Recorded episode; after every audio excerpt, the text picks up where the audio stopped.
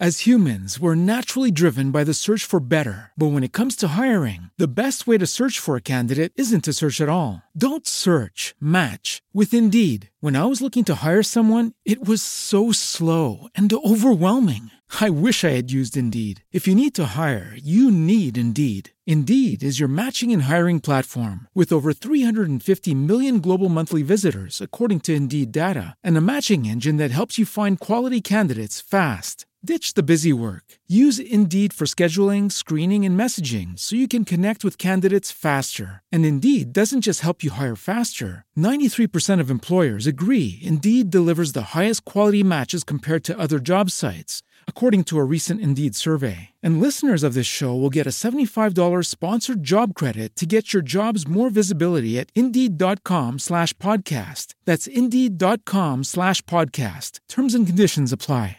Dan, dan, Dunning-Kruger effect, sì, l'ho pronunciato forse bene. Che cos'è questo effetto? È una distorsione cognitiva che, detta veramente in parole povere, significa che se io non conosco un argomento, tendenzialmente ci sono questi studi che dimostrano: più non conosco questa cosa e più mi ar- divento arrogante. No, non è forse la parola giusta, o forse sì, cioè pretendo di sapere quella cosa, cioè sopravvaluto le mie abilità, le mie capacità. E forse questo effetto l'avrai notato magari in qualche commento social di gente che pensa di sapere tutto, ma c'è anche l'effetto inverso. Io conosco qualcosa, cioè sono competente, e tendo ad affievolire questa mia capacità, perdo anche la fiducia in me stesso. Quindi c'è anche questo rovescio della medaglia. Ci sono quelli che veramente conoscono gli argomenti e tendono a sminuire quello che conoscono, e l'opposto, gente che magari non conosce l'argomento e, e pensa di saperne di più.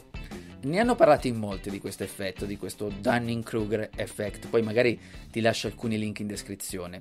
Quello su cui invece voglio soffermarmi io è di farti notare come questo effetto potrebbe essere dannoso per un tuo progetto, per quando assumi delle persone e per quando devi comunicare ad un gruppo. Per quale motivo? Ad esempio, tu cominci ad avviare un business, scegli un mercato di riferimento, sei così convinto delle tue idee, di quello che stai pensando di mettere sul mercato, poi questa cosa non succede, non va benissimo e tendi a non vederla, non te ne accorgi, eviti questo aspetto, dici no no sta andando bene, tutto sommato funziona, sopravvaluti quello che hai fatto e per cui ti viene anche difficile tornare indietro. Qui è un effetto magari dannoso perché tu dovresti cambiare strada, dovresti cambiare idea, ma non lo fai perché pensi di essere sul percorso giusto. Diventi ossessionato di questa cosa e invece dovresti affidarti ad un feedback costruttivo, a persone che ti possono dare una critica costruttiva. Attenzione, devi sempre scegliere le persone giuste. Però se invece rimani ossessionato, convinto, mm, no buono.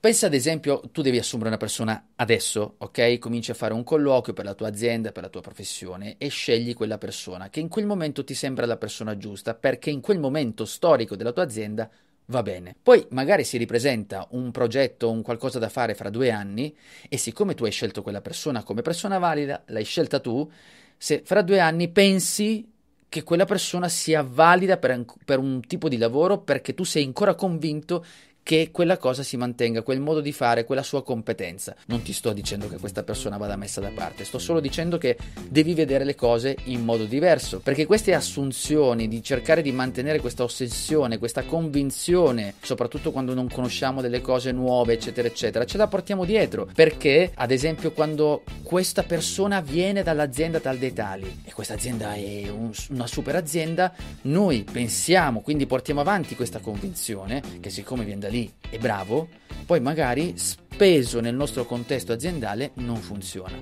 Ma la cosa assurda qual è? Che noi continuiamo a mantenere quella arroganza, quella convinzione che quella cosa sia valida, perché non tendiamo invece a rimetterci in discussione.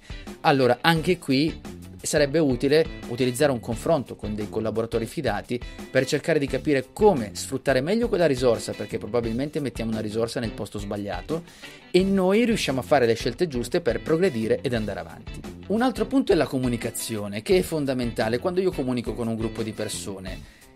Se non riesco a capire effettivamente quali sono le esigenze degli altri, se non riesco a vedere quello che possono essere i miei errori, quindi non riesco, rimango convinto di alcune idee e poi però il gruppo si sgretola, ok? Si divide.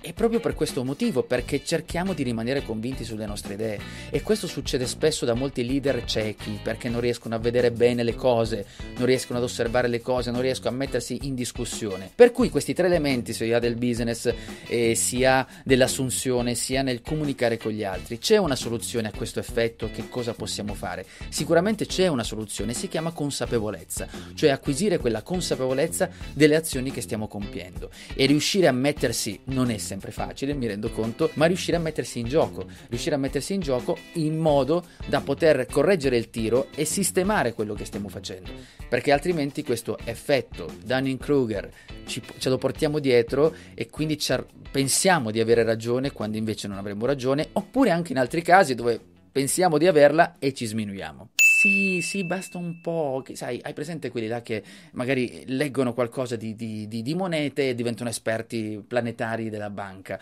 e leggono qualcosina di politica e sono esperti di geopolitica mondiale. È un po' come se io, ad esempio, adesso non, non ho mai giocato a fantacalcio, ma se dovessi giocare a fantacalcio adesso inizio a fare eh, l'allenatore della nazionale. Io poi, figurati. Sì, si chiama effetto Dan... Dan... fa danni, insomma, dai.